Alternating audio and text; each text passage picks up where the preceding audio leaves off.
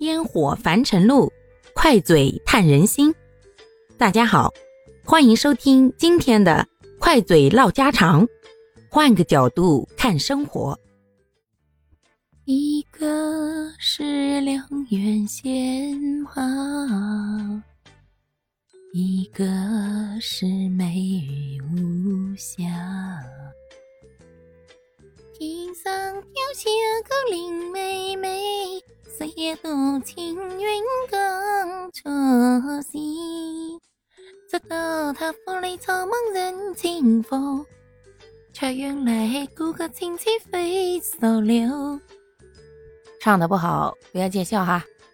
只不过提到《红楼梦》，这个脑海里啊，不由自主的就想到了这么两首歌，当然也只会这么一两句，就随便哼一下了。《红楼梦》这本书啊，里面的各种寓意啊，各种文化内涵实在太多了。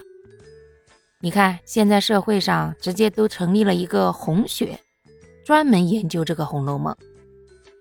所以，像我们这样只是知晓一点点故事情节的人，说实话，真的有的时候讲的也不知道是对是错，只能叫就一个事情发表一点点属于自己的小看法吧。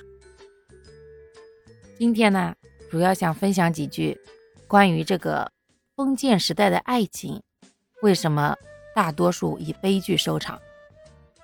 说实话，在古时候啊，盲婚哑嫁才是主流，所以感情这个东西，它就不是大众所认为能接受的。《红楼梦》有一段时间不是还被列为禁书吗？觉得呀，会主导社会上的风气啊，走歪了。所以在那样的时代背景之下，完全没有交集的两个人就要凭着父母之命、媒妁之言，然后走到一起过一辈子，还不带反悔的那种。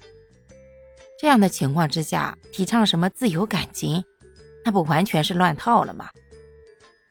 更何况啊，如果两个人身份地位不相等，门不当户不对的，往往在那样一个礼教森严的年代，说实话。就算能够在一起了，过起日子来，那也是举步维艰的。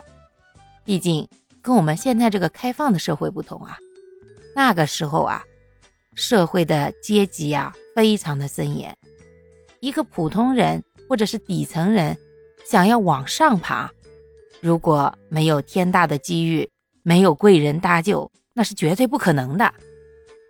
那你说，如果一个穷书生，把有钱人家的小姐给娶了，结果这有钱人家的老爷非常生气的情况下，这穷书生又有多少机会能爬上去呢？好啦，感谢各位的收听，我们今天就分享到这里啦。各位有什么想说的话，或者生活中的困惑，欢迎在评论区与我互动留言，我们可以共同探讨如何换个角度让生活变得。更舒服，更美好哦。